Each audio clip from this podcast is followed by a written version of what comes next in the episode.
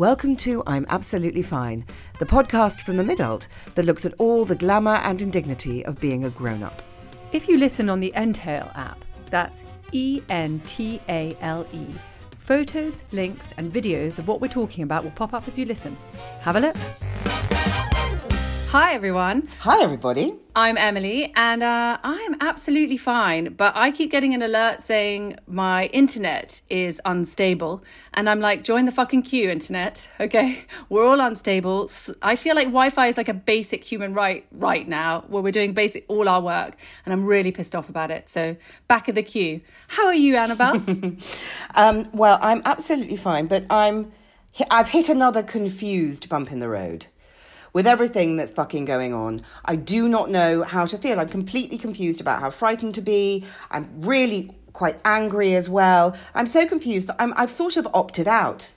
I feel like I'm no longer a fully functional member of society. I sort, I'm somehow watching from the sidelines, and I, I feel like that's not a good way to be. It's a sort of ennui that could flip into lying in bed all day and staring at the wall and needing, you know, intervention. No, it's incredibly true that as well because the alternative is like ma- real anger, and then what are we going to do? Riot? I mean, but but we can't. Well, maybe I totally six. agree because the alternative is absolute outrage and fury, and how dare you? Yeah, how very dare you? No, no, I completely agree. It's it's it's uh, it's a strange thing. So please don't get into bed and don't get out again because I'd really miss you. Would you mean you could get into bed with me?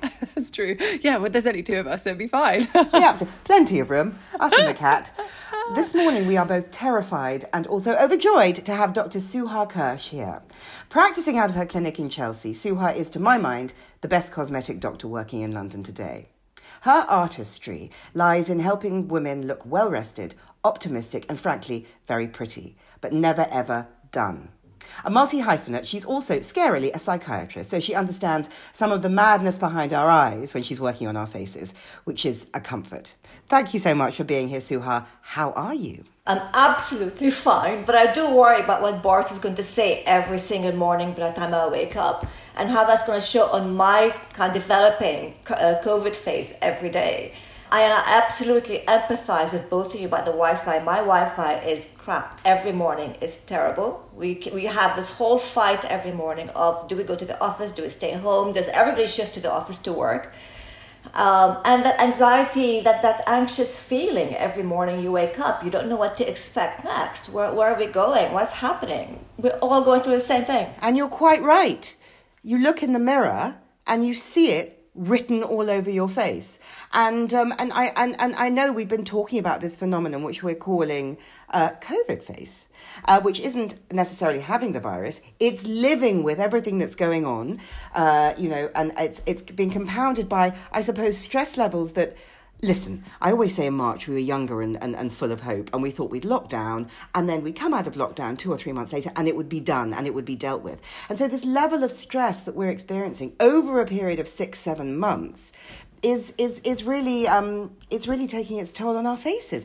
Have you seen that in the women who come into your clinic? It's taken our, its toll on our faces, our psychology, our interaction with everybody. I've seen it in myself and in all my patients. I've left my patients in one place on the 23rd of March and by the time we came back in June, they looked completely different. So when you looked at their pre and post pictures, they looked tired. The, the emotional projection they gave you were that of quite a tired person, overwhelmed, dry skin, hollow eyes, and sagginess. And I couldn't really make sense of it because, you know, we trudge along. They, my patients might see me twice a year, and we keep going. And, you know, we keep them looking fresh and well and healthy. You shouldn't really miss me in three months. I shouldn't be this part of your life in three months' time that such changes happen. Was it a, was it a, a, a different kind of sort of degradation of the face, or was it an accelerated? It was accelerated, completely accelerated aging what I saw was accelerated aging and accelerated change to the texture of the skin. My patients looked different. They looked sad. They looked overwhelmed. They looked anxious. And the skin has suffered as well during that time. Remember, as we, when there's stress, we, we our level of cortisol release increases and our um, stress hormones start increasing as well. So we are, we're conditioned to deal with that on a short term basis, but over a long period of time when we're actually going through so many changes, you know, pre lockdown, lockdown, post lockdown, all the changes we have to go through, our cortisol levels and all our stress hormones stay up because we don't know what to expect next. That results in um, accelerated aging. So as cellular life is not as long, it gets shortened. Um, our inflammatory processes are increased. Um, um, and that this results in lack of elasticity in the skin, dehydration to the skin, acne, rosacea, um, all sorts of you know dermatitis, and increased fat loss and increased collagen loss, and you're not making the collagen as much as you used to. So it's not our imagination. Our skin is changing, and there is volume loss and increased wrinkles and more sagging and what I call more you see it more on Zoom face because now people are looking at themselves a little bit more. Also your, your family is telling you my family was telling me every day how terrible I look and I really felt horrible. I, I felt awful. I felt quite abused actually by So were you basically stuck at home with your entire family saying you look like hell without like a vial of Botox in the fridge? Yes. So there's nothing you could do. I think it's interesting as well what you were saying about how it's not in your imagination because I think because we've spent so much time on Zoom looking at ourselves in a really kind of brutal way. And I mean, I haven't quite perfected my lighting, and I know lots of people will have thought very hard oh about it. You know, I can see you're in listeners. Suha is in her uh, office, so she's got the very bright lights above. Um, I'm trying some down lighting, but you, I'm quite relieved to know that it isn't just our sort of internal paranoia thinking, "Oh my god, I feel so weird and I look so weird." That it is actually we do actually no. look genuinely. oh, weird. thank God! It's not just that I feel old; I also look old. No. So that's all right. now so, it makes sense, right? Can I ask you something? Before, um, before um, a person would come and see a doctor like you, are there any measures that you could take at home with, um, you know, nutrition or with uh, what you might you put into your body or onto your skin before one would to, would hit, you know, lasers and needles and all that good stuff? I think that's absolutely right. I mean, before people come and see me and invest in seeing me and put themselves through the process of seeing me, they should look after themselves. So, with lockdown and people having to multitask and wear 10 different hats with homeschooling and working and housework and losing all social support around them, they've neglected themselves. They start to ignore themselves. And even if you are looked after, you're spending quite a bit of time outdoors because we had glorious weather um, without the sunblock and looking after yourself. So it starts with lifestyle. You need to start looking at what your lifestyle, be it diet, sleep, mental health, exercise. So I always say, look, people have been drinking a lot more during lockdown than before. Reduce your alcohol intake, reduce your smoking, if not stop smoking completely. It's the worst thing for your skin. Reduce your refined sugar intake um, and look after your diet. So increase the antioxidant content of your diet, um, fish, oil, green vegetables. It's all quite important to, to look after those things before you come and see me. Um, sunscreen in the sun, vitamin D. Sleep. Sleep is hugely important in cell rejuvenation and repair. Uh, try and get eight hours sleep. During lockdown, everybody's sleep cycle had shifted. People were either sleeping too late, waking up too early, or just not sleeping at all. That affects our aging as well mental health. Everybody's been anxious, scared uh, for different reasons, be it for loss of income, be it for, you know, extra stress of homeschooling, loss of support from illness. You know, uh, some people have been luckier than others.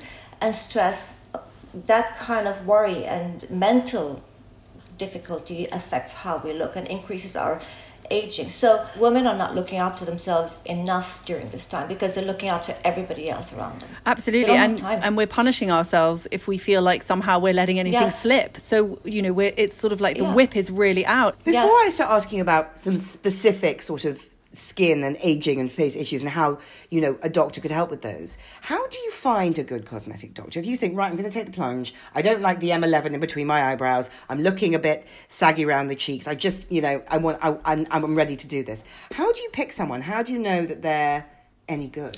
You need to have somebody who is registered with the medical council and who is registered with bcam body or the uh, royal college of dermatologists and have a background in doing this for a while. an established presence. Have a look at their reviews. Maybe if you uh, uh, have chat to your to your friends and see who they go to. Do you like what you see in your friends? Is this person going to listen to you? Is this person going to nurture you and look after you? Go and have a consultation. You don't have to have anything done. Go and have a chat to the patient. Get a second opinion if not comfortable. You have to be comfortable with the doctor you're seeing, and also make sure, apart from their qualifications and you know their registrations and everything, do they have the same aesthetic value as you do? Is this person going to listen to you, look after you, and give you what you want? Yes. So I would I would I would want a different cosmetic doctor from the girls on The Only Way is Essex or the ladies in the Real Exactly. Housewives of Beverly Hills. It's not what that's not the look Yeah. that I'm going for because because I suppose that I suppose there is a sort of a signature look whether that's very natural or something a bit more pumped. I think there's a different aesthetic look that goes with every doctor. Everybody has their own way. Has I mean, I don't want to kind of talk about my colleagues in any way, but everybody has their own vision of aesthetics. And, and every patient finds a doctor, and every doctor finds their patients, to be honest. Um, I think what we need to raise awareness of for women is when do you stop and when is good enough good enough.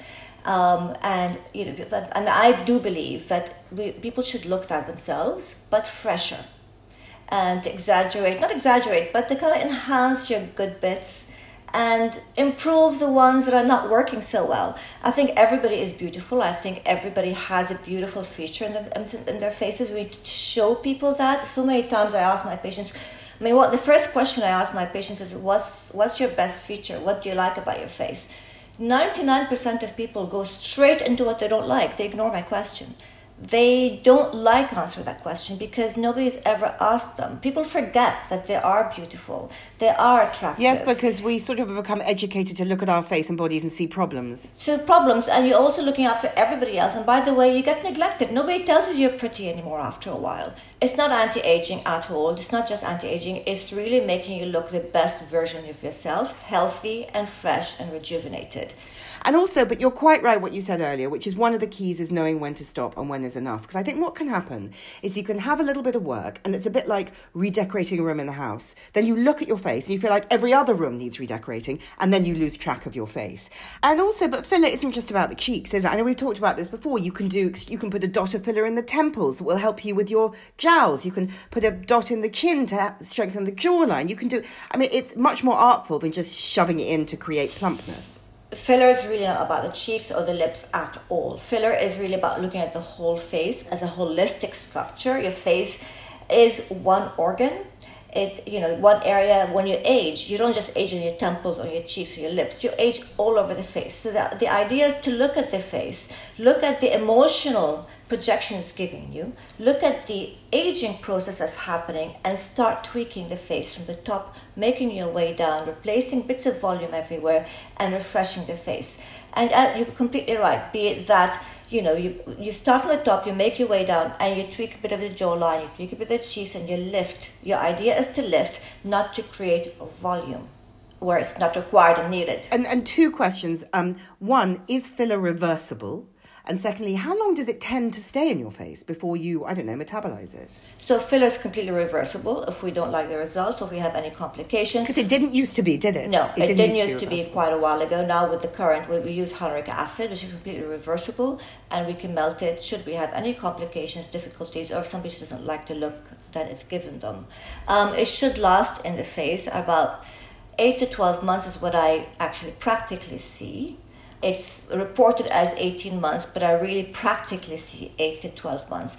Over time, once we maintain the filler, once you like what you see, and once you like how it makes, how uh, what it does for you, it could last you longer and longer um, over time, and we have to do less and less.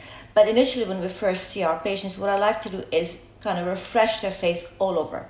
Um, we have a look and we make sure that the whole face ties up together and not just one bit or the other, no, no exaggeration anywhere, because otherwise it could look more aging, it could look fake, um, it, it, it, it could look very severe.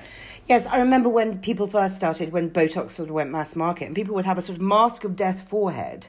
And then the, and then their normal face everywhere else. And Yeah. the contrast was really un- uncomfortable. You know, people love Botox and fillers, and then some people just are never going to do that to themselves. But what about if you have got pigmentation, sunspots, you know, a, a, a little bit of sort of um, the texture of your skin has, has, has, has just gone off. What can you do about that? It's a very individual approach. You know, are the pores open? Is it red? Um, is the skin just dry? Is uh, is it is it texture? We have it's kind of becoming a bit rough or a bit fragile. What are we dealing with here? And we have to combine our treatments.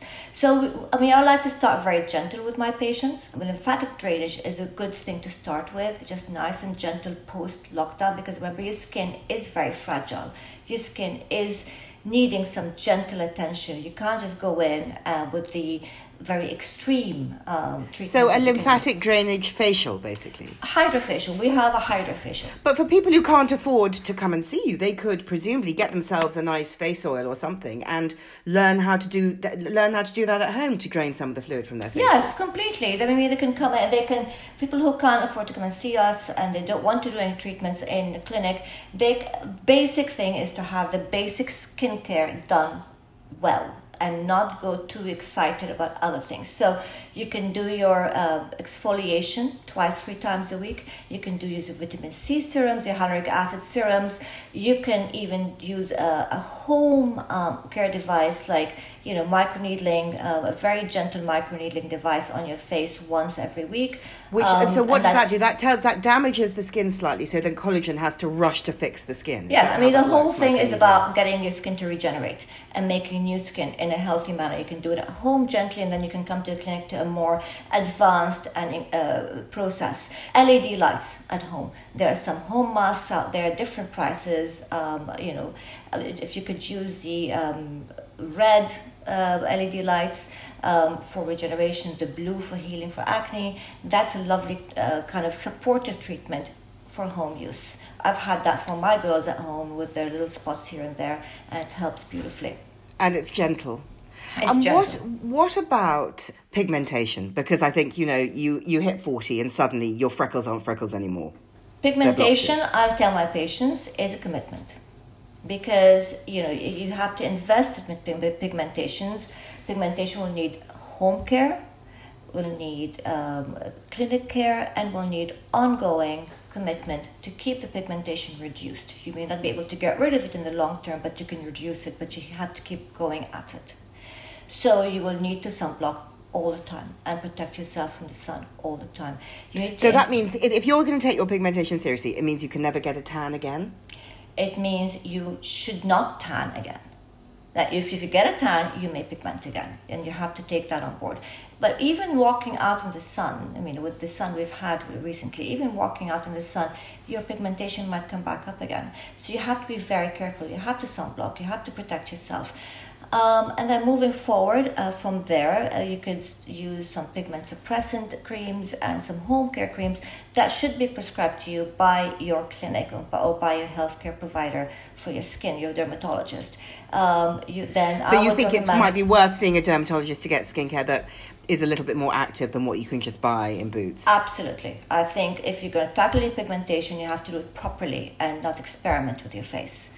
And moving Because I think for a lot of women, I mean, I've never seen a dermatologist, and I sort of slightly live in this world. A lot of women, the idea of going to a dermatologist, unless you have a sort of, you know, very itchy rash, is is is sort of it's sort of slightly beyond us, isn't it, Emilie? Whereas in Yeah, fact, yeah, it makes total sense. There's no point, I guess, having um, a face full of Botox if your skin texture is terrible, No. and you're not, and it's dry, and you're not, you know, looking after it properly, as you say. But let's talk about Botox because Botox always feels like the entry point and the sort of bottom line. But I think when people think of Botox, they do think of you know, a frozen forehead, and you know, uh, you know, and, and and and you can't move your eyebrows, and you lose all emotion from your face. But again. Botox isn't just about the forehead, is it? There are what you can do lower face Botox. How can you use Botox in a way that people don't really know about? So Botox is, um, you know, one of those enigmas. Everybody is has been trained to look at frown lines. Everybody has been trained at Botox, and I get a lot of people coming in and saying, "I want Botox," and you look at them, and they really don't need Botox. They need their skin to look better. They need their volume replaced. They need their refreshment.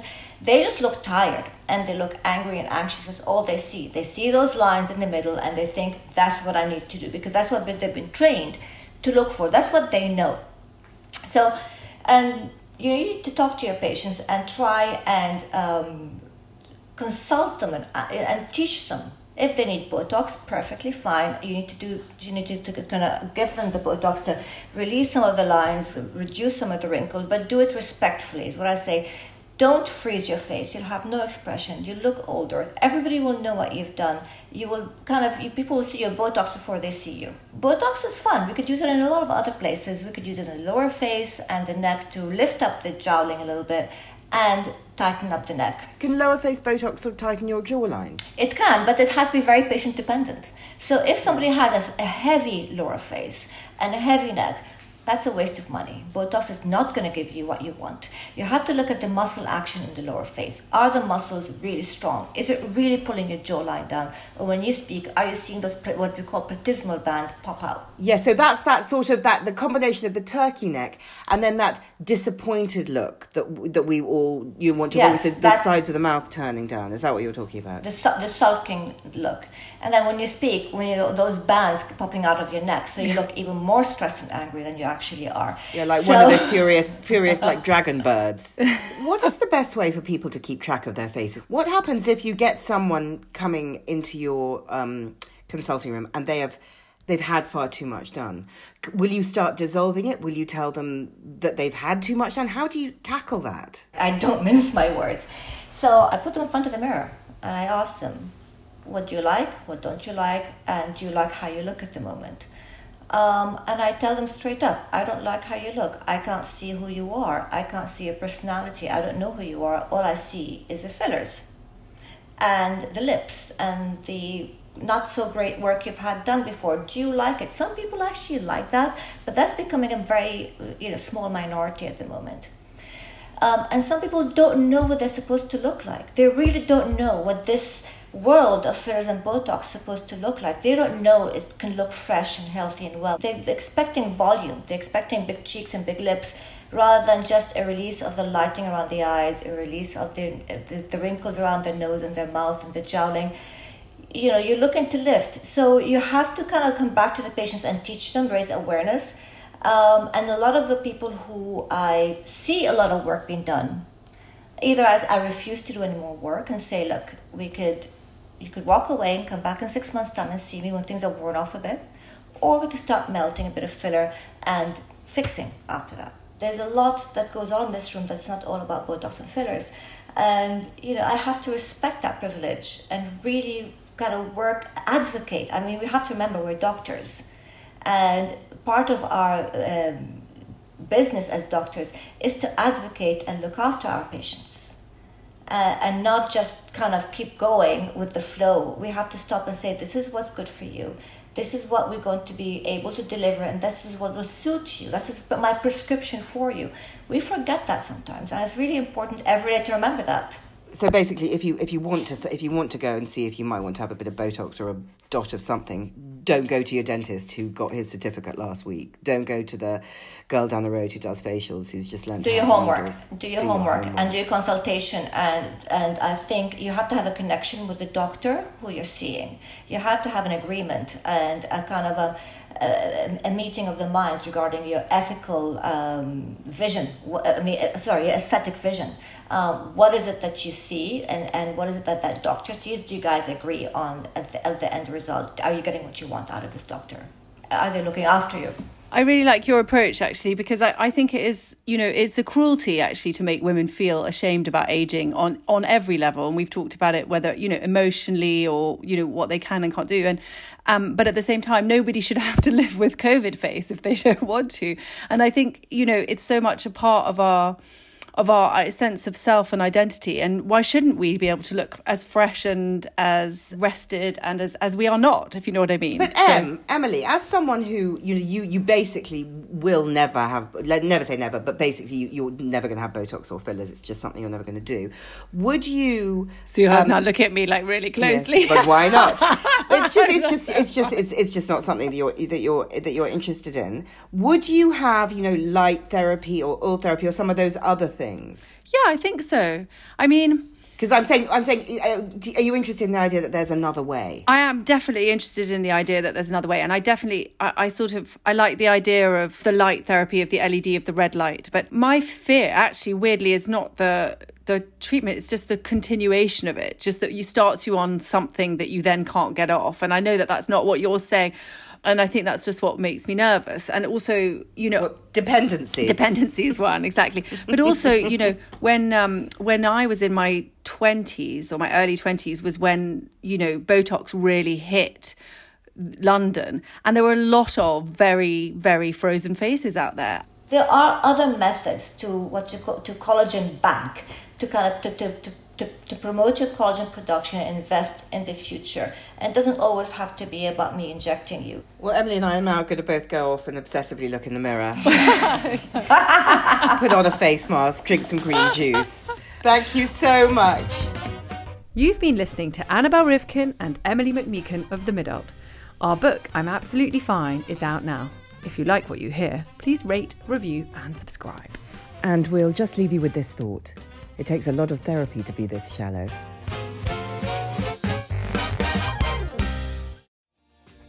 Hi, my name is Kaye Adams, and to be honest, I'm not so good with the ageing process, so I enlisted my old chum, the filter free Cara McKenzie, to advise. Could you imagine being a porn star? The room would need to be really hot for me to strip off. To be honest, she's not much help, but she is rather amusing. And along with some great guests Jo Brand, Andi Oliver, Anton Du Beke, Ruth Langsford, and Craig Revel Horwood, darling, we are learning how to be 60. Listen wherever you get your podcasts.